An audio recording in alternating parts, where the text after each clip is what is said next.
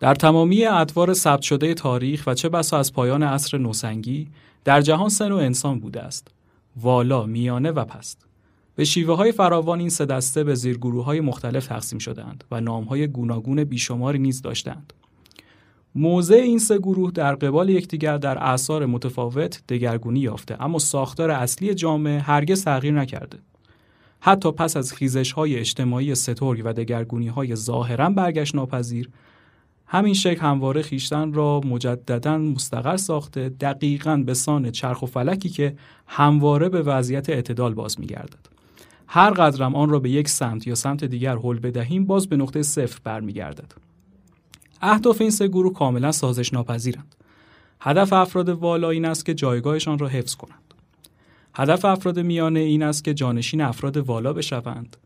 و هدف افراد پست معمولا چنان زیر سنگینی فلاکت له شده که فقط به صورت ادواری به چیزی بیرون از زندگی روزمره مشقتبارشان آگاهی پیدا می کنند. از بین این سه گروه تنها ویژگی گروه پست است که دلشان می‌خواهد تمایز را ملغا کنند و جامعه پدید بیاورند که آنجا تمامی انسانها با یکدیگر برابر باشند. بخشی از کتاب محرمانه امانوئل گلدنشتاین در دل کتاب 1984 نوشته جورج اورول رو شنیدید.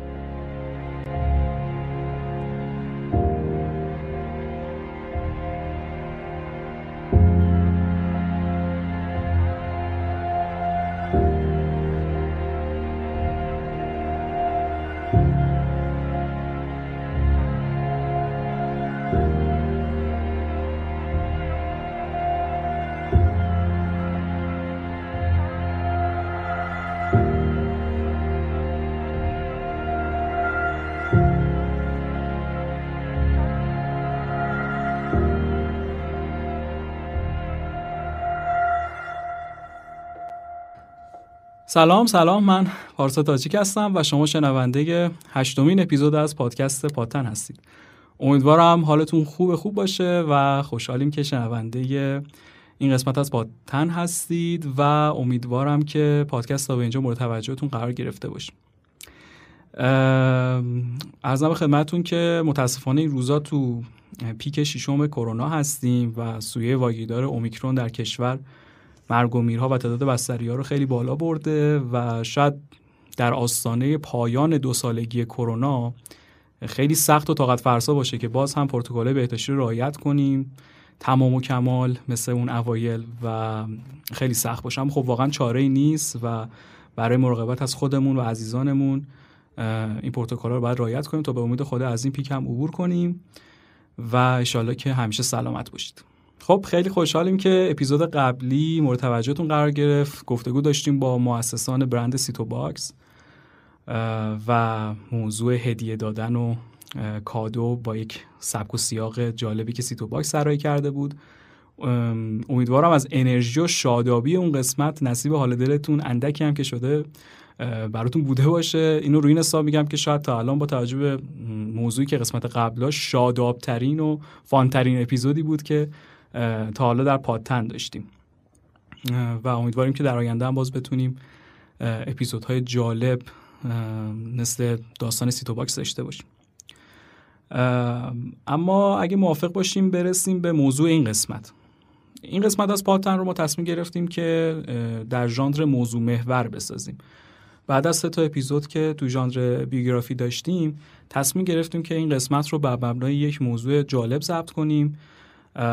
و یه تنوعی شده باشه تا در کنار اینکه با افراد مختلف آشنا میشیم گهگاهی هم در حوزه های توسعه فردی درونیات انسانی و موضوعات مختلف صحبت داشته باشیم و پادتن یک پادکست همه جانبه چند حریفه خلاصه باشه. موضوعی که امروز می‌خوایم بحث کنیم در رشته مختلف دانشگاهی به صورت یک کیس علمی تدریس میشه. ولی به طرز عجیبی کلیت زندگی ما رو تا زمانی که زنده هستیم شاید بشه گفت تشکیل میده. موضوعی که بیسش رو شاید بشه گفت روانشناسی و جامعه شناسی تشکیل میده ولی اقتصاد، سیاست، مدیریت حتی خارج از رشته تحصیلی موفقیت ها، شکست ها، شادی ها و قصه ها، هیجانات و افسردگی ها و کلی از ویژگی های دیگه ما رو تشکیل میده. برای شاید دونستن بیشتر راجع به اون و اینکه حالا در کشور ایران به چه صورتی هست بیشتر بتونه به اون کمک کنه. تا وقتی بر سر دوراهی ها و چند راهی های زندگی رسیدیم چه تصمیم بگیریم؟ از دل اون شاید در واقع تعاریف و مفاهیمی مثل امید و باور و خوبی، بدی، شادی، غم خیلی صفت های دیگر رو یه جور دیگه تعریفشون کنیم و بشناسیم. خب تو این اپیزود قراره که راجع به هرم سلسله مراتب مازلو صحبت کنیم و ابعاد اون رو برای خودمون یه جوری بومی سازی کنیم. و پیشنهاد می‌کنم که تا پایان این قسمت همراهمون باشید و امیدوارم که این قسمت مورد توجهتون قرار بگیره. مهمان این اپیزود از پاتن از دوستان خوبم هستن که در رشته روانشناسی فعالیت می‌کنن. و اگه موافق باشیم بریم که باهاشون آشنا بشیم. خانم پرستو صناعتی سلام. به پادکست پاتن خیلی خوش اومدین. خوشحال میشیم که خودتون رو برای مخاطبانمون معرفی کنید. سلام خیلی خوشحالم که در این اپیزود در خدمتتون هستم. پرستو صناعتی هستم دانشجوی کارشناسی ارشد روانشناسی بادینی. خیلی عالی. کدوم دانشگاه درس می‌خونی؟ دانشگاه آزاد کرج. خیلی عالی. ممنون که دعوت من پذیرفتین و در این قسمت هستیم که با هم دیگه راجع به موضوع جالب صحبت کنیم. سلامت و خیلی لطف کردیم. ممنون. باعث افتخار ما بیشتر. مرسی. خب بریم اول ببینیم اصلا هرم سلسله مازلو چی هست. یکم بشناسیمش و این هرم پنج طبقه ای اصلا به چه صورته و چه طبقه هایی داره؟ درست. فکر می‌کنم بهتر باشه اول درباره خود خودشکوفایی صحبت بکنیم. لغتی که قرار هستش توی این اپیزود خیلی بهش بپردازیم. که اصلا خودشکوفایی یعنی چی وقت داریم درباره این کلمه حرف می‌زنیم؟ منظورمون چیه؟ خودشکوفایی یعنی گرایش هر شخص برای به فعلیت درآوردن توانایی ذاتی خودش.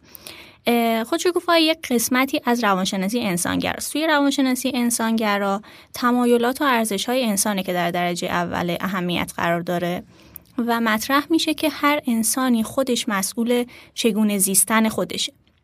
و مسلما نمیشه درباره خودشکوفایی صحبت کرد و اسمی از مزلو نیورد حالا مزلو یا مازلو خیلی تفاوتی با هم نداره توی ترجمه های مختلف اسمشون به شکل های مختلفی ترجمه شده. هرچند که مفهوم خودشکوفایی اولین بار توسط مزلو ارائه نشده اما به دلیل تحقیقات خیلی زیادی که مزلو توی این زمینه انجام داده این دوتا لغت از هم جدا نشدنیه مزلو و خودشکوفایی. و اگر که هم بخوایم درباره مزلو صحبت بکنیم در سال 1908 توی بروکلین نیویورک به دنیا آمد و خودش برخلاف حالا چیزی که تصور میشه خیلی کودکی سختی داشته. پدری که توی کودکی ترکشون کرده و مادری که به شدت نابهنجار بوده. و مزلو وقتی درباره خانوادهش صحبت می‌کنه میگه که تمام نیروی فلسفه زندگی من در نفرت تمام از پدر و مادرم بوده. و مزلو رو پدر روحانی روانشناسی انسانگرا می‌دونن. و حالا کاری که مزلو کردش این بودش که برای شناخت بالاترین استعدادهایی که افراد دارن به صورت بالقوه و می‌تونن توی خودشون پرورش بدن نمونه خیلی کوچیکی از افرادی که از نظر روانی برجسته بودن رو انتخاب کرد و مطالعه کرد. و زندگی اونها رو با افراد متوسط جامعه مقایسه کرد. افرادی که زندگی هاشون رو مطالعه کرد افرادی بودن مثل آبراهام لینکن روزولت توماس جفرسون و انیشتن مزلو با مطالعات رایجی که توی روانشناسی وجود داشت و اکثرا روی بیماران افراد نابهنجار یا کودکان انجام می‌شد مخالف بود و می‌گفت نمیشه که ما روی بیماران پژوهش کنیم و نتیجه رو به افراد سالم تعمین بدیم. در صورتی که این کار رو انجام بدیم یک روانشناسی بیمار داریم. وقتی می‌خوایم نتیجه روی افراد سالم تعمین بدیم باید روی افراد سرامت تحقیق کنیم و افراد رو توی شکوفا شدن کمک بکنیم. بقیده این مزلو هر فرد گرایش ذاتی برای رسیدن به خودشکوفایی داره و این خودشکوفایی بالاترین سطح نیازهای انسانی رو شامل میشه و تمام خصایص و قابلیت ها رو به فعلیت در میاره. تمام استعدادهای بالقوه شخص. یه چیزی که تو پرانتز می‌خواستم بگم اینه که حتی مزلو که به گرایش به خود آرمانی و خودشکوفایی داره میگه استعدادهای بالقوه خودمون و نمیگه که فقط یک راه مشخصی برای شکوفا شدن وجود داره و مسیر مشخصی رو نمیگه. نمیگه مثلا اگر ابراهام لینکن سیاستمدار بوده همه انسانهای خود شکوفا باید سیاستمدار بشن. پس اینو همیشه باید در نظر داشته باشیم که یک مسیر مشخصی برای شکوفایی وجود نداره. سطوح نیازهای مزلو که درباره صحبت کردیم در اصل هفت طبقه بوده که حالا توی منابعی که هستش اکثرا فقط به پنج طبقه اشاره شده و مظلوم میگه که برای اینکه یک فردی به خود شکوفایی برسه لازم هستش که تمام این طبقه ها رو به ترتیب طی بکنه و هر طبقه رو وقتی که به یه حد متعادلی ارضا بکنه و پشت سر بذاره می‌تونه وارد سطح بعدی بشه سطح اولش نیازهای فیزیولوژیک و زیستیه مثل غذا، آب و نیاز جنسی و خواب. سطح دوم نیاز به امنیته که تمام ابعاد امنیت رو در بر می‌گیره نه فقط اینکه یک نفر امنیت جانی داشته باشه. سطح سوم نیاز به عشق و تعلقه به این معنا که هم فرد کسی رو دوست داشته باشه و هم دوست داشته بشه. و سطح چهارم هم احترام، پذیرش و عزت نفسه. و سطح پنجم و سطح نهایی هم خودشکوفایی. همونطور که قبلتر هم دربارش صحبت کردیم مزرو اعتقاد داشت که نیازهای هر سطح باید تا حدی ارضا بشه تا به سطوح بالاتر برسیم. برای مثال کسی که گرسنه است نمی‌تونه به امنیت و عشق فکر بکنه و در پی ارزای اون نیاز باشه.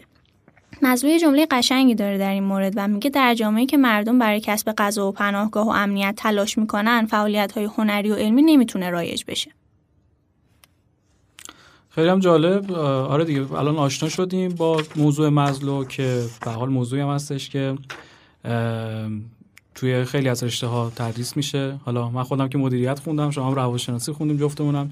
این رو در درسامون داشتیم. خیلی ولی نمی‌خوایم امروز رو بحث علمیش که حالا چه جنبه های علمی از نظر روانشناسی مدیریت یا سایر شاخه داره صحبت کنیم. بیشتر می‌خوایم به اون بخش درون خودمون برسیم درون انسان ها که چجوری می‌تونیم توسعه پیدا کنیم و کلا قضیه از چه قراره. خب ما تا اینجا فهمیدیم که این پنج طبقه چیا هستن. اما یه چیزی که مشخصه در کره زمین و کشور جهان این طبقات به صورت در واقع پنج طبقهش توسط مردم اون کشور طی نمیشه کامل. و الان سوالم اینه که از شما کشورهایی که عموما پنج طبقه رو طی می‌کنن کدوم کشورها یا کدوم قاره حتی اگه بگیم و کشورهایی که رو طبقات پایین استوب می‌کنن و به بالا نمی‌رسن کدوم یه نکته که خیلی مهمه اینه که قطعا شرایط اقتصادی اجتماعی فرهنگی و حتی سیاسی تاثیر خیلی زیادی توی طی کردن طبقات هرم مزلو داره.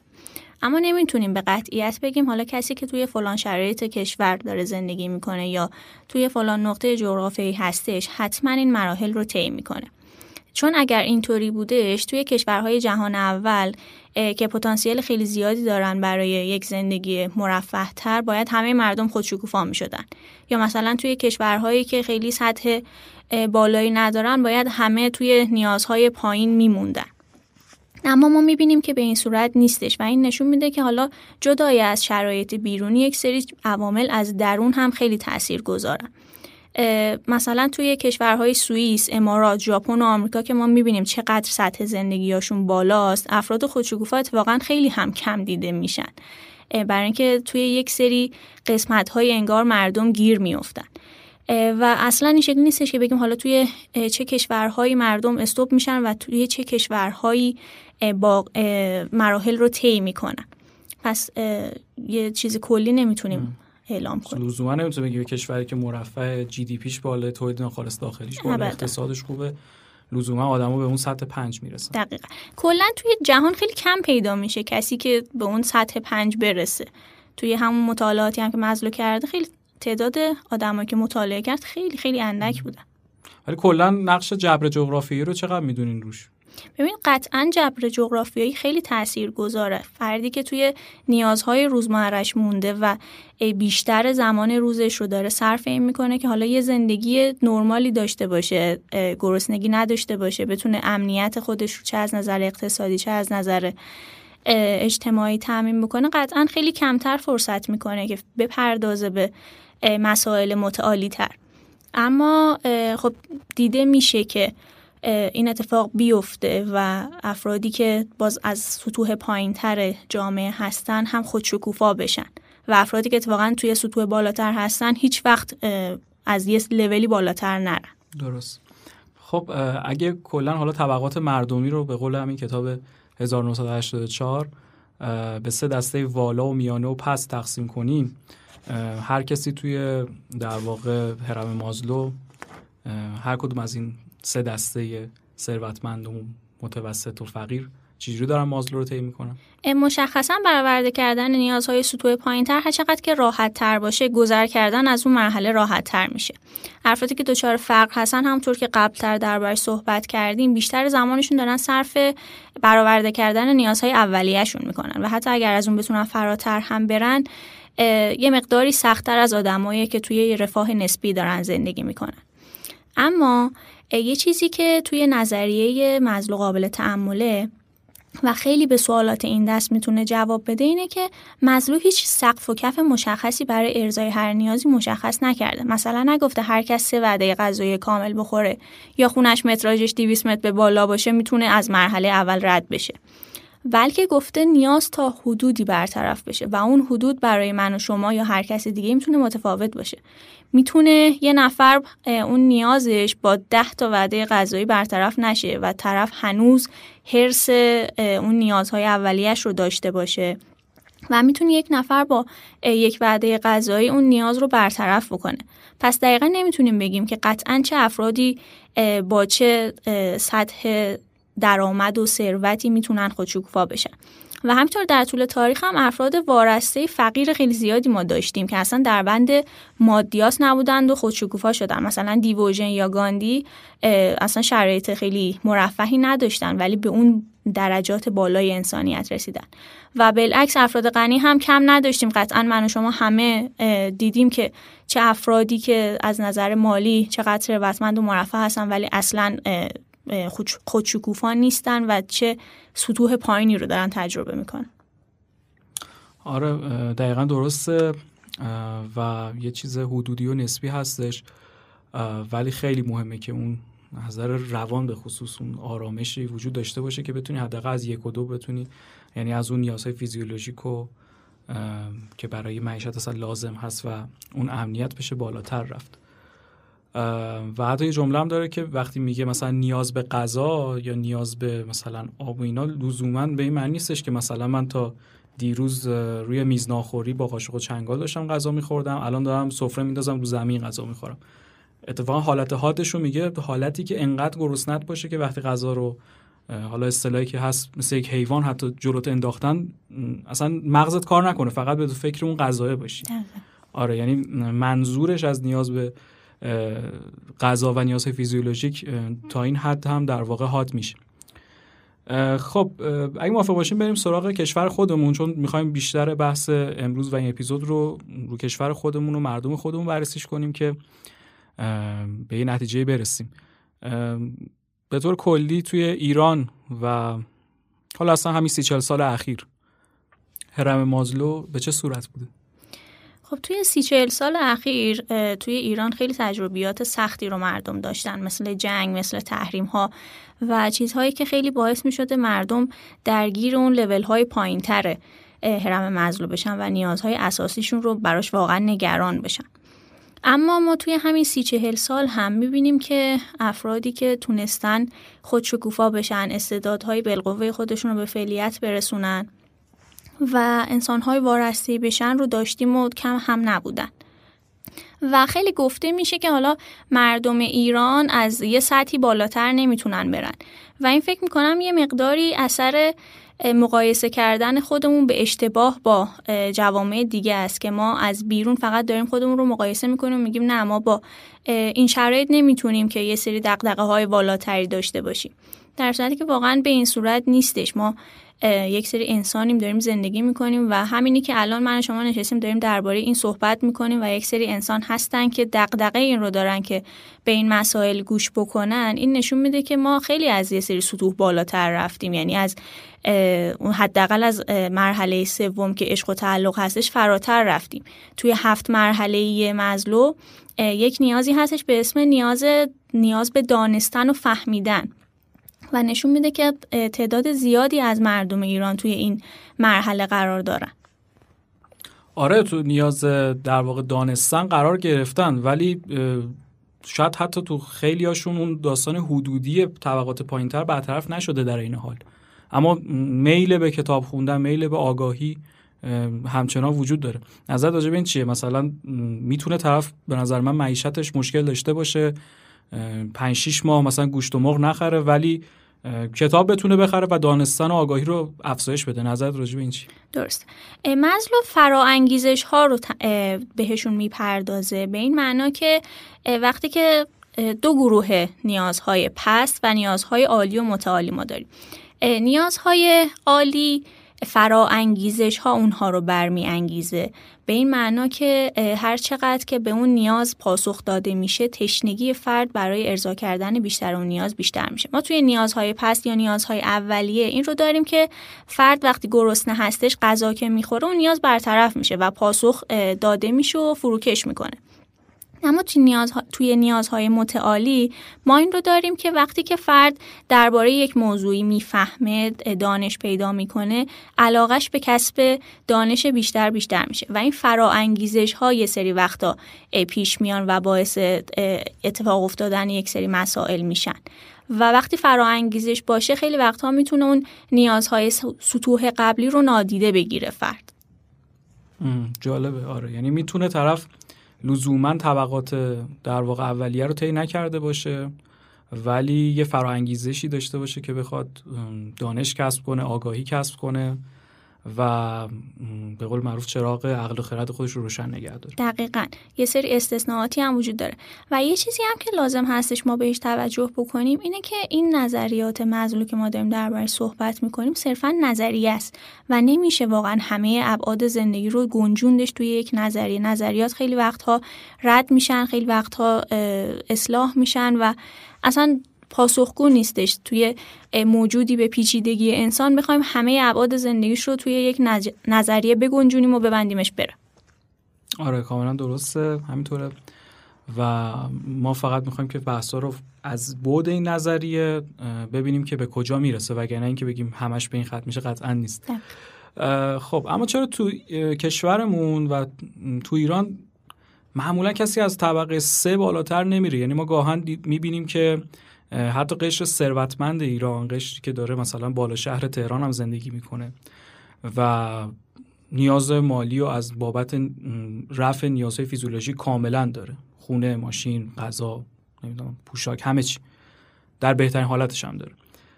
امنیت هم همینطور یعنی یه امنیتی که امنیت فکری باشه که بخواد درس بخونه کارش رو انجام بده اونم داره. روز سومی که می‌رسیم یعنی تعلق و عشق و اینا یه درجایی می‌خوره و در نهایت هم به خودشکوفایی اون چیزی که انسان خودش می‌خواد باشه نمی‌رسه. می‌خوام دید شما رو هم از بابت اخشار پولدار و ثروتمند بررسی کنیم. هم سایر آدمایی که روی یک و دو دارن یعنی قشر متوسط و فقیری که بر اساس شکاف طبقاتی دارن لطمه می‌بینن. ولی نظرت چیه؟ چرا خیلی تو کشور ما کم پیش میاد که کسی به طبقه پنج نرسه؟ درست. خب این واقعا یه مسئله جهانیه. یعنی هر چقدر که ما نگاه می‌کنیم می‌بینیم ارزش های اخلاقی و انسانی توی کل جهان داره به نابودی کشیده میشه و آدما هر چقدر که بیشتر پیش میرن به جای اینکه بهتر بشن دارن ترسناکتر میشن. و قطعا خب ایران هم همین شکلی هستش و همین وضعیت رو داره. و می‌تونیم بگیم که یکی از دلایلی که می‌تونه این اتفاق رو رقم بزنه اینه که آدم ها یک حرس تمام نشدنی دارن نسبت به همه چیزهایی که دارن. یعنی نیازش رو تا یه حدی طرف برآورده می‌کنه میره یک ماشین خوبی می‌گیره که بتونه نیازهای دیگرش رو باش برآورده کنه. و اون ماشین براش کافی نیستش. به دنبال یک چیز دیگه و خب هر چقدر که به دست بیاریم قطعا یه چیز بهتر هستش قطعا یه چیزی هستش که ما به دست نیاوردیم. و وقتی یک حرس سیری ناپذیری ما داشته باشیم قطعا نمی‌تونیم مراحل رو پیش بریم. انگار که توی یک لوپ معیوبی میافتیم. این چرخهایی هستش که همه سرا توش می‌دونن و به هیچ جای خاصی نمی‌رسن. انگار که یک عالمه از آدما توی اون چرخه فقط دارن می‌دونن که به یک چیز دیگه ای برسن. مثلا چرخه دور باطل سیزیف که آلبر کامولا میگه. دقیقا. و آدما گیر افتادن توی اون چرخه و وقتی که ما داریم میدویم برای اینکه همش یه چیز بهتر یه ماشین بهتر یه خونه بهتر یه غذای بهتر یک آدم زیباتر رو پیدا بکنیم قطعا خب وقت نمی کنیم که بخوایم به چیزهای متعالی تری فکر بکنیم به جنبه های بهتر زندگی فکر بکنیم و به نظرم علت این داستان که ما توی یک سری از طبقات متوقف میشیم با وجود اینکه اون نیاز کاملا قابلیت برطرف شدن رو داره هرس زدن آدم است. تا حدود قبول دارم ولی یه تناقض این وسط وجود داره اونم دنبال کردن رویاهاست و اینکه حالا الان تکنولوژی پیشرفت کرده شاید به دنبال مثلا مادیاتی از این قبیل هستیم و حالا در آینده مدلش عوض بشه. ولی به نظرت این کمالگرایی که مثلا اون چیزی که بهش می‌رسی باز یه چیز بیشتر می‌خوای در گذشته و خیلی مثلا قرن پیش نبوده یا در واقع این داستان حس و تمام مثلا جوری که هست می‌دونی همیشه بوده دیگه در دور ادوار مختلف تاریخ. به نظر چه فرقی کرده که اینجوری شده؟ ببینید به دنبال رویایی بودن مشکلی نداره. همه ما در زندگیمون دنبال یک سری رویاهایی هستیم و داریم سعی می‌کنیم که پیشرفت بکنیم. مشکل دقیقا از اونجایی شروع میشه که تمام ابعاد زندگی ما رو اون بگیره. مثل یه توده سرطانی که داره همینجور رشد می‌کنه. ما می‌تونیم در کنار اینکه داریم به پیشرفت کردن در یک زمینه کاری فکر می‌کنیم به یک چیز متعالی تر هم فکر می‌کنیم و همه زندگی ما اون نباشه که تا من فلان چیز رو به دست نیارم تا فلان ماشین رو نخرم قطعا من پیشرفت نمی‌کنم. قطعا یه آدم بهتری نمیشم. و خودمون رو درگیر به دست آوردن اونها نکنیم. نه اینکه برای به دست آوردنش تلاش نکنیم. آره دقیقا. دقیقا همینطوره که شاید مدل فکریمون باید یه جورایی عوض بشه تو این داستان که بتونیم بتونیم وقت کنیم. می‌دونیم داستان بحث وقت کردنشه. همون چیزی که گفتی وقت کنیم که بتونیم برسیم. دقیقا. این خیلی نکته مهمی خب. من در بخش دوم گفتگو می‌خوام حالا این رو از دید یعنی بیشتر الان از دید مردم بررسی کردیم بیایم از دید صاحبان قدرت و در واقع حاکمیت ها بررسیش کنیم. منتها اگه موافق باشی بریم یه موسیقی بشنویم برمیگردیم ادامه گفتگو رو داریم. حتما عالیه.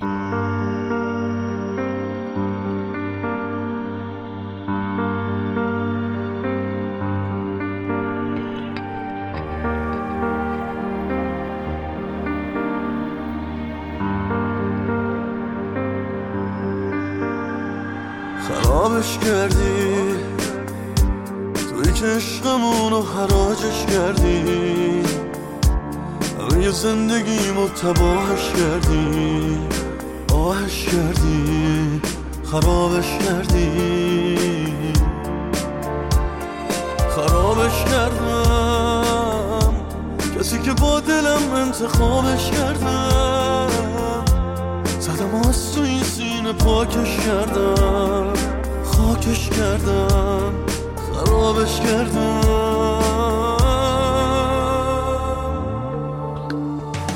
ولی هر جا برم هر جا بری فرقی نداره. قلبم نمی‌تونه تو رو تنها بذاره. مثل همین بارونی که هر شب میباره. حال منم بعد تو هر برم هر جا بری یاد تو هم من چی شد که این دنیا واسه من شد جمعم باید نگه دارم من عشق تو تو سینم. شاید یه روز یه جا تو رو بازم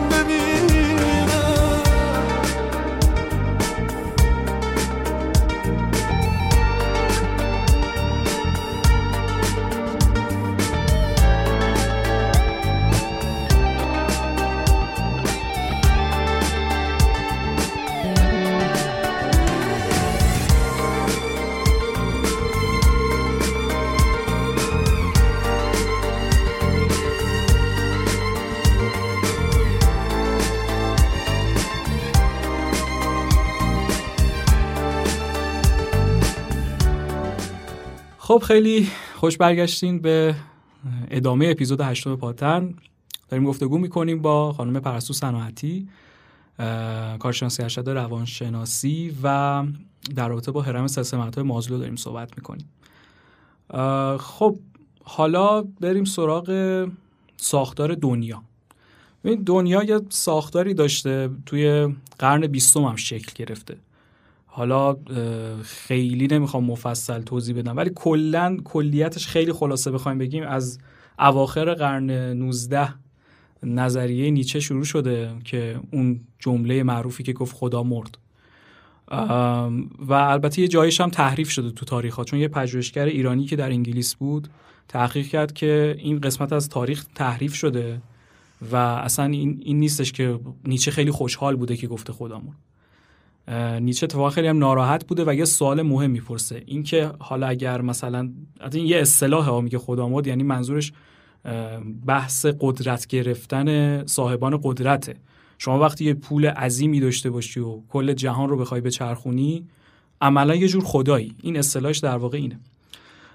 بعد میگه که در واقع حالا که خدا مرد چه چیزایی قراره در واقع جایگزینش بشه. پیش بینی می‌کنه سال 1800 خورده ای نزدیک دو قرن پیش پیش بینی می‌کنه میگه که قطعا یه چیزایی جایگزین میشه. حالا که قدرت کلیسا کم شده دین داره جایگاه خودش رو در اروپا از دست میده و همه اینها. یه چیزای جایگزین میشه که از دینم بدتره و یه سری احزابی هستن که اون ابتزالی که تو قسمت قبل گفتی که اون بشری که داره به سمت ابتزال میره و دست و پا داره می‌زنه برای نیاز فیزیولوژیک امنیت از نوع افراتیش اونو رقم می‌زنه. یعنی اینو نیچه قشنگ دو قرن پیش گفت. و گفتش که یه سری احزابی میان احتمالا به زودی که اینا وحشتناکن دیگه. که دقیقا به ده سال نگذشت که حالا ده 15 سال گذشت جنگ جهانی اول شروع شد. بعد اتفاقی که افتاده بود که فاشیست اومد نازیسم اومد و همه این داستان ها که چقدر آدم تو این دو قرن اخیر کشته شد. این قرن 21 هم ادامه همونه. یعنی لزوما ما تو تاریخ نمی‌تونیم و چیزی که الان داریم نمی‌تونیم بگیم که ربطی به اون موقع نداره. همه چیز به قول معروف سینه به سینه منتقل شده تا رسیده به الان که سال 2022 هست. نکته که در رابطه با جنگ های جهانی اول و حالا بعدش دوم میفته این که به حال آقا متحدین شکست می‌خورن متفقین برنده میشن دیگه. الان هم خیلی چیزی که مشخصه و یه مردم مطالعه کنند قدرت جهان بین چند تا کشوره یعنی آمریکا، اسرائیل، روسیه از چین و خاندان سلطنتی انگلیس هم قدرت خوبی دارن. و یه بخش یهودیا که میگن 90 درصد ثروت جهان دستشون. ما حالا فرض بگیریم آقا الان قدرت جهان اینه. خب؟ حالا می‌خوام اینو از این دید بررسی کنی که یه نفر می‌خواد مازلو رو طی کنه حالا ایران هم هست و بر این اساسی که در جهان پیش اومده. بر اساس اتفاقاتی که در جهان پیش اومده چقدر می‌تونه به رویاهای خودش برسه و چقدر می‌تونه به خودشکوفایی فکر کنه؟ اتفاقی که افتاد بعد از همه این اتفاقاتی که شما گفتی اینه که جهانی سازی شکل گرفت و ما انگار که داریم توی یک دهکده جهانی زندگی می‌کنیم. به این معنا که منظور از دهکده جهانی اینه که همه افراد اطلاع دارن که توی هر نقطه جهان داره چه اتفاق میفته و آدما چه شکلی هن. فرهنگ ها انگار که با هم قاطی شده. حالا چه به دلیل اون جنگ هایی که اتفاق افتاد و مردم از جاهای مختلف همدیگر رو می‌دیدن و چه به دلیل پیشرفت تکنولوژی که ما امروز باهاش مواجه هستیم و می‌بینیم که یک خبری به چه سرعتی توی جهان پخش میشه و همه ازش اطلاع پیدا می‌کنن. و این شکلی فرهنگ شرق و غرب که خیلی متفاوت بودن از هم انگار با هم آمیخته شدن. و یه فرهنگ از هر شمنگلی رو انگار به وجود آوردن. و خیلی وقتا این سودمند بوده برای اینکه آدما فهمیدن که حالا افراد مختلف توی جهان دارن چه شکلی زندگی می‌کنن. اما چیزی که ما امروزه باهاش مواجه هستیم و سر کار داریم اینه که اون مقایسه ای که اتفاق افتاده اون تغییرات فرهنگی که به وجود اومده باعث شده که اون نظام سرمایهداری به ما تحمیل کنه به شرق تحمیل کنه که شما آدم های فرومایه تر از ما هستید. یعنی یک حالت نجات پرستی که خیلی در لفافه به همه اعلام شده. اینی که الان ما می‌بینیم به جز کشورهای محدودی توی شرق کشورهایی نیستن که لباس محلی و بومی خودشون رو بپوشن. همه به پوشش های غربی رو آوردن همه یه سبک زندگی غربی رو دارن پیش می‌برن. مشکلی اصلا نیستش که این فرهنگ ها داره مشابه هم میشه. مشکل اینه که ما شروع کردیم به تحقیر کردن خودمون به عنوان کشورهای شرقی و کشورهایی که خودمون رو سطح پایین تر از یک سری از کشورها می‌دونیم و میگیم که خب ما توی این مراحل میمونیم و چون توی این کشورها هستیم و چون داریم توی این شرایط زندگی می‌کنیم نمی‌تونیم بالاتر بریم. در صورتی که یک سری از مفاهیم شرقی خیلی والاتر و خیلی ارزشمندتر از اون چیزایی هستش که توی فرهنگ غربی استفاده میشه. و این ادغام شدنی سری جاها خیلی به ضرر ما تموم شده. از طرفی توی پیشرفت تکنولوژی ما با این مواجه شدیم که داریم با انفجار اطلاعات روبرو میشیم. اینکه ما توی خونهمون نشستیم و داریم می‌بینیم که افراد مختلف چجوری دارن زندگی می‌کنن. هرچند که خیلی خیلی متفاوت هستش اطلاعاتی که ما داریم می‌گیریم از زندگی واقعی افراد. و این ما رو انداخته توی یک این هم همستر دوباره. توی یک لوپ مقایسه که فلان کس داره فلان جور زندگی می‌کنه این نوع خوراک داره این نوع پوشاک رو داره اینطوری توی رفاه داره زندگی می‌کنه و ما اونطوری نیستیم و ما میمونیم که خودمون رو شبیه اون آدم بکنیم و توی اون مرحله باقی میمونیم. یا مثلا روابط عاطفی رو با والدین با پارتنر با هر کس که می‌بینیم و فکر می‌کنیم که روابط باید همیشه اون شکلی باشه هر کسی. و دوباره توی اون سطح میمونیم. و توی هر سطحی ممکنه ما به خاطر مقایسه کردن خودمون با افرادی که اصلا هیچ اطلاعاتی ازشون نداریم باقی بمونیم و حقیقتا گرفتار بشیم توی اون سطحی که هستیم و نمی‌تونیم قطعا به نیازهای سطح بالاتر اون بپردازیم. درسته. حالا شما عبود مقایسه گفتیم و دید کلان. ما اصلا جهان رو کوچکترش کنیم بریم همین ایران. کاملا مشخصه که افرادی که مثلا توی شهرستان و شهرهای کوچیک دارن زندگی می‌کنن هی دارن لحجه خودشون رو گویش خودشون رو لباسهایی که میپوشن اینا رو یه ذره پنهان می‌کنن تو سالهای اخیری که تکنولوژی پیشرفت کرده. چون احساس می‌کنن که از اون آدم مثلا پای تخت نشین پایین ترن و هی سعی می‌کنن که مثلا فارسی بیشتر صحبت کنن. آره. یا همه اینا. ولی بیایم از یه بود دیگه بررسی کنیم. به نظرتون مجبور نشدن که این کار بکنن چون دقیقا داره راجع به نظام سرمایه‌داری صحبت می‌کنی که قرار همه رو به یه خوشبختی نسبی برسونه که به خودشکوفایی هم نمی‌رسه ها. یعنی دقیقا ما حالا همه این بحثا رو کردیم از دو قرن پیش تا الان که بگیم آقا ما نهایتا داریم توی یه کشوری زندگی می‌کنیم که حالا با توجه به همه شرایط نه فقط اتفاقاتی که در تاریخ افتاده وضعیت فعلی اقتصادی سیاسی و همه اینها این تهش. حالا شما مقایسه می‌کنید ممکن وضع بدتر بکنه و شاید کار درستی نباشه. اما به نظر مجبور نشدن که این کار بکنن؟ دقیقا خیلی از وقتا مجبور شدن. مثلا کسایی که از شهرستان میان تهران اگر که خیلی با لحجه خودشون صحبت کنن پوشش خودشون رو داشته باشن قطعا پذیرفته شده نیستن توی تهران و توی حالا شهرهای بزرگ و مورد تمسخر قرار می‌گیرن اذیتشون می‌کنن و یه وقتایی واقعا مجبور شدن که این کار رو انجام بدن. ولی یه نکته جالبی الان ما توی اکرانهای جشنواره فجریم و دیروز من یه مصاحبه دیدم خیلی جالب بودش. یه آقایی از بازیگرهایی که خیلی جوان هم هستن گفته بودش که من انقدر نقش کرمانی ها رو خوب بازی کردم انقدر لحجهشون رو خوب اجرا کردم که ترسیدم آدما فکر کنن که من از روستاهای کرمان اومدم. و همینجور داشت به همه میگفتش که من تهرانی هم من از روستاهای کرمان نیومدم. و خب این یعنی چی؟ این یعنی اینکه میترسه از اینکه مردم بهش بگن که این روستایی این دهاتی این نمی‌دونم آدم سطح پایینیه و چی باعث شده که یک آدمی فکر کنه که اینی که روستایی باشه یه امتیاز منفیه براش و انقدر داره دست و پا می‌زنه که بگه من روستایی نیستم. و اینها خیلی وقتا تاثیرات فرهنگ بوده. تاثیر به قول اینی که میگید مجبور بودن که این کارا رو بکنن. دقیقا یه وقتایی آدما مجبور بودن که خودشون رو تغییر بدن به خاطر اینکه توی جامعه توی افراد مختلف توی جمع حتی دوستاشون پذیرفته بشن.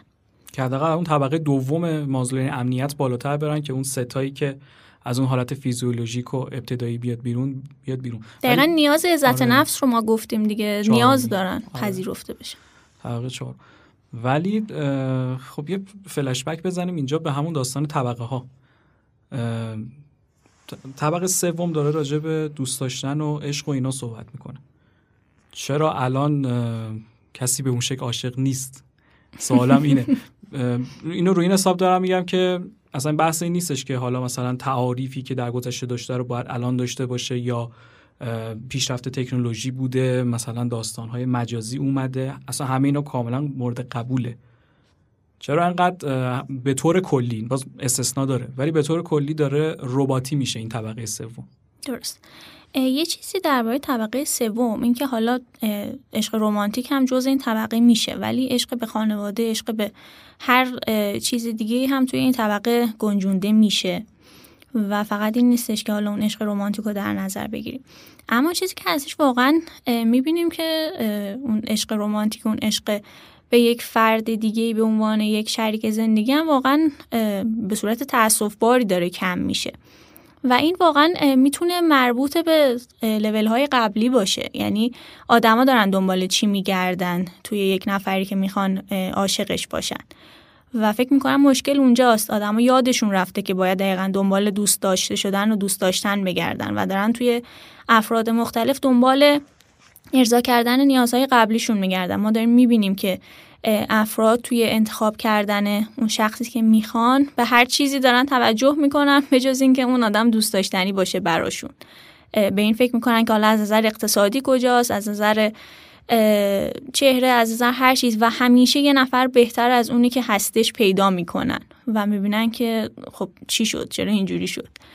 و یه مقداری انگار قاطی شده همه چیز. همه چی قاطی شده. همین طلاق می‌بره بالا. بعد ازدواج سفید رو می‌بره بالا. مثلا خب اینو بد یا خوبه ها. چیزی که شده یعنی اتفاقی که افتاده. و یه نکته بحث اقتصاد چقدر اینجا مهمه. یعنی همین مقایسه ای که داری میگی و چشم هم چشمی و اینکه حتما یکی بهتر پیدا میشه که حتما پیدا میشه. چون اصلا اصل داستان عاشقی دوست داشتن دکتر هولاکویی میگه. میگه شما زمانی به بلوغ این داستان می‌رسی؟ اصلا بحث سند امضا کردن ازدواج اینا نیست. شما زمانی به این بلوغ می‌رسی و می‌تونه حتی سنت پایین تر از اون چیزی که هستم به این بلوغه برسی بالاتر هم برسی. یعنی دیرتر یا زودتر. میگه شما زمانی به این بلوغ فکری می‌رسی که اون آدمی که دوستش داری در واقع تمام نقطه پایان گذاشتی یعنی من کسی رو بیشتر از این دیگه دوست ندارم حتی اگه کسی بهترم می‌خواد باشه بدترم می‌خواد باشه. اون آدم همین درک متقابل نسبت به تو داره. فقط و فقط میگه همین رابطه در واقع قابل قبوله و به موفقیت می‌رسه و می‌تونه چندین سال ادامه پیدا کنه. دیگه بقیه رابطات تنها مشکلش بوده که به این درکه نرسیده. یعنی ته دلت حالا چه به زبون آوردی چه نیاوردی چه باطنت چه ظاهرت داری به مثلا به یکی بهتر فکر می‌کنی. اینجا پس یه نقطه پایانی گذاشته نشده. پس عملا شما دو تا خط موازی همچنان میشید. این تحلیلی که دکتر هولاکویی داره. ولی یه بود اقتصاد خیلی اینجا خیلی به نظر مهمه. یعنی شما نکن سال 97 که دلار 3000 تومان بود و پراید بود 20 میلیون تومان همون موقع می‌گفتیم پراید 20 میلیون چقدر زیاده. حالا من ماشین پراید رو دارم مثال می‌زنم که یعنی یه کف دیگه یه آرزوی یه جوون می‌تونه باشه که بخواد ماشین بخره مثلا. الان 1400 این پراید شده 180 میلیون. ببین این 20 که شده 180 چه فشاری میاره چه اعتیادی رو بالا می‌بره چه طلاقی میاره. چقدر به خودشکوفایی در واقع, در واقع از خودشکوفایی و توقعات چهارم پنجم دور میشیم و چقدر فکر می‌کنی باید بدویم. می‌دونی؟ یعنی این دویدنه رو دیگه میگونی میگی با خودت که من دیگه ندوم نمی‌رسم. من باید مثلا شبا نخوابم کار کنم که فقط اینجا از علاقه ها دور میشی. و دیگه اون زندگی که فکر می‌کردی تا چند سال پیش اینجوری میشه اونجوری پیش نمیره. می‌خوام نظرت راجع به این بدونم. چقدر دویدن هامون بیشتر میشه وقتی اینجوری میشه؟ دقیقا. خب اون دویدن ها خیلی تاثیر داره توی اینکه یک عشقی شکل نگیره یا اصلا فردی احساس نیاز به اون عشق رو نکنه. ولی مسئله اینه که اگر که این نیاز برطرف نشه نیاز به حالا چیزایی که ما داریم نیازهای اولیه‌ای که داریم. مثلا میگین پراید 180 میلیونی. اومدیم و پراید شد یک میلیارد و 800 و ما هنوز داریم میدویم برای اینکه یه پراید کوچیک بخریم و شد 80 سالمون شد 70 سالمون و هیچ دوست داشتنی رو تجربه نکردیم.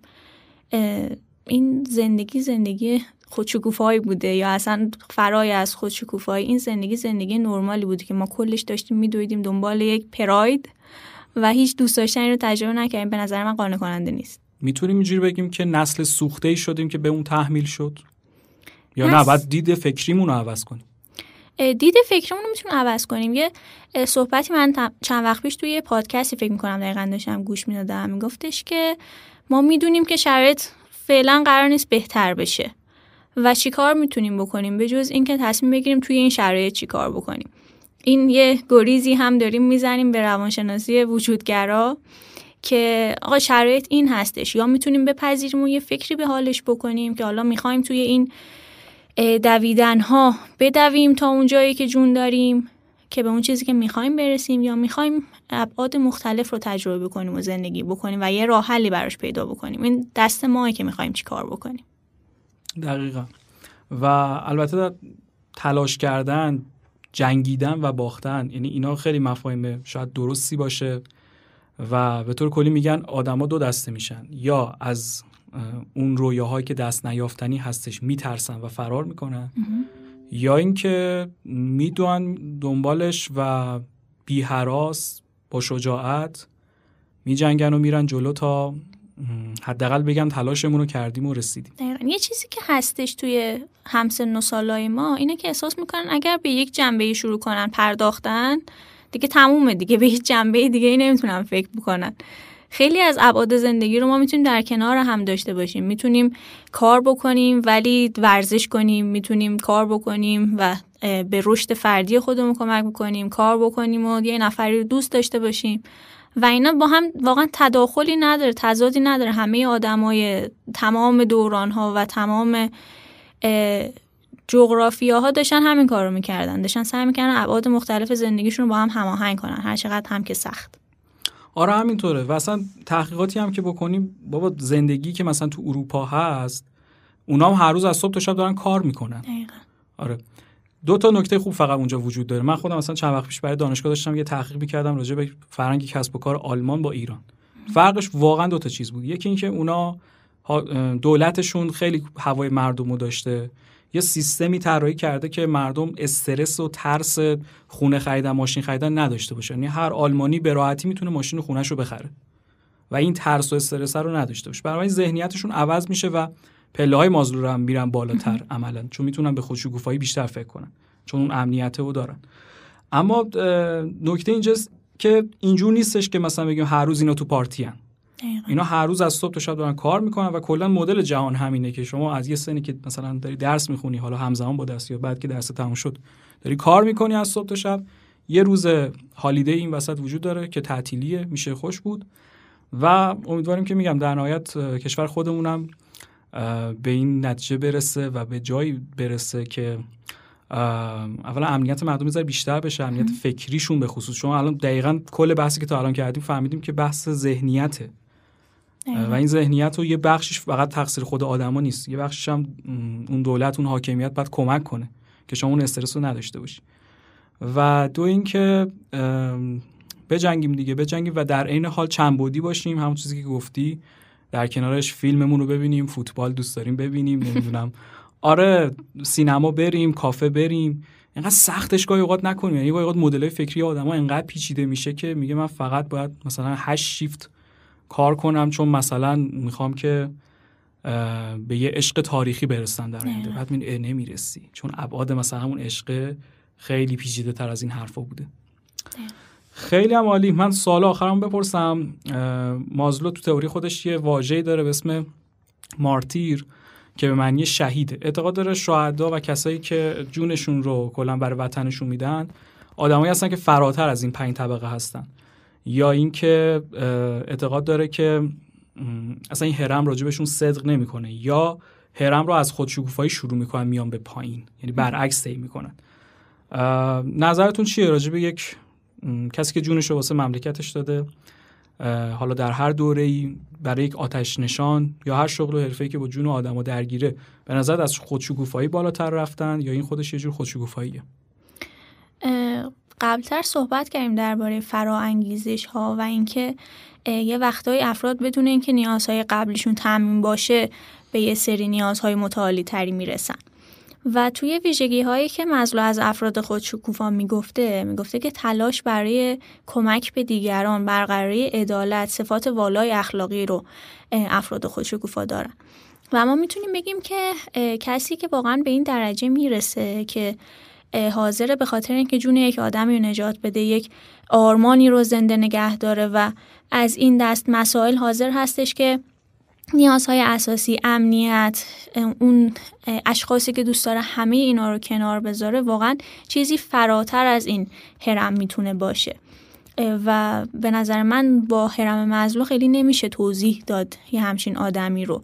چون قرار بودش که طبقه طبقه بریم بالا دیگه و یه نفر همه این مراحل رو زیر پا می‌ذاره و می‌رسه به بالاترین درجه یک انسانی که واقعا از همه چیزش گذشته به خاطر بقیه.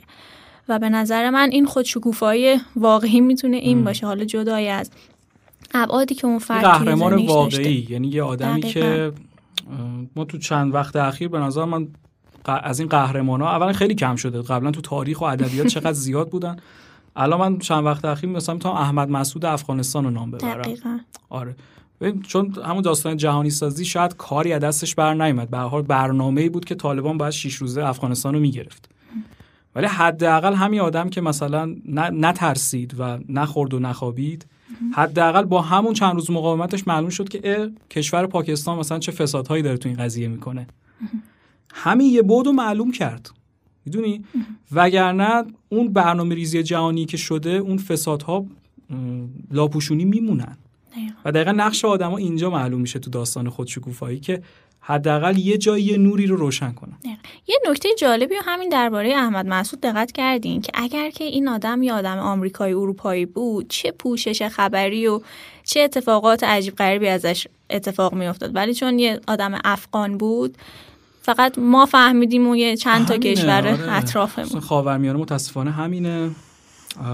و میگم همین لاپوشونی میشه. چند روز اخیر با خبر بریده شدن سر اون دختر در توسط همسرش توی خوزستان رو شنیدیم. ولی این یه پرونده نیست مثلا پنجاه تا پرونده دیگه بعدش معلوم شد که بوده ولی همون لاپوشونی مونده خوابیده صدای کسی در نیومده. امیدواریم که خبرهای تلخ کمتر بشنویم. البته که در حدی آرزوه. ولی سعی کنیم که امیدوار بمونیم. خیلی ممنون که وقت گذاشتین امروز. خیلی گفتگوی خوبی بود و صحبت پایینی اگه داریم. خیلی خوشحالم که امروز در خدمتتون بودم. امیدوارم که حالا صحبت هایی که داشتیم نظراتی که دادیم خوب بوده باشه. یه نقطه روشنی بوده باشه توی جهانی که می‌بینیم تاریکی خیلی زیاده داخلش. آره نهایتا می‌خوام بگم هدفمون همین بود. یعنی با این اپیزود می‌خواستیم از طریق مازلو اتفاقا بیشتر امید و انرژی مثبت واقعی بدیم. امید و انرژی مثبت علکی و دروغین رو بذاریم کنار. یه جمله هست میگن مثلا طرف سال که 29 اسفند تموم میشه اول فردی می‌رسه میگه همه چی قرار خوب بشه. نه اینجوری همه چی خوب نمیشه. صرفا یه عیده که مهمه که حالا تو عیده خوبه که حالمون خوب باشه ولی چیزی عوض نمیشه. بیشتر تغییرات توی اون ذهنیت ماست که عوض بشه و به نظرم کالبد شکافی این مازلو می‌تونه به اون داستان به اون کمک کنه. ممنون. خب امیدوارم که از این گفتگو راضی بوده باشین. شما مخاطبان عزیز می‌تونید ما رو در پیج اینستاگرام پادتن به آیدی پادتن dot podcast دنبال کنید. پادتن با A نوشته میشه. P A D T A N. و از ماه پیش یه ویژگی جدیدم تو پیجمون راه انداختیم. اونم این که توی بیو پیج دیگه فقط لینک اسپاتیفای وجود نداره. شما با VPN و فیلتر شکنتون می‌تونید اون لینکی که توی پیج هست رو بزنید. یه یک لینکی در واقع هستش. اونجا همه اپلیکیشن های پادگیر از جمله کست باکس اسپاتیفای و اپل پادکست و گوگل پادکست و همشون یک جا هست و از هر طریقی که دوست داشتید می‌تونید ما رو بشنوید و دنبال کنید. و توی خود اپلیکیشن کست باکس هم بدون فیلتر شکن و VPN و اینا می‌تونید واژه پادکست پادتن رو فقط سرچ کنید. بعد کانال ما رو میاره. و اونجا می‌تونید قسمت هشتم و سایر قسمت که تا الان ضبط شده رو بشنوید. خب ما ماه اسفند که یک سالگی پاتن هم هست آخرین اپیزود سال 1400 رو داریم. امیدوارم که تا موقع باز همراهمون ببونید اپیزود بعدی رو هم تقدیم حضورتون کنیم و بعدش ان از سال بعد اگر عمری باقی بود سایر قسمت ها رو در خدمتتون باشیم.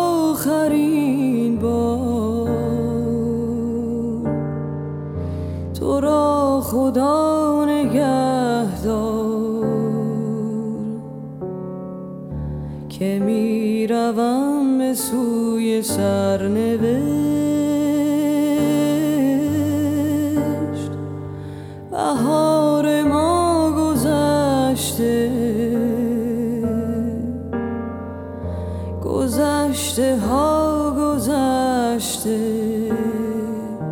منم به جستجوی سرنوشت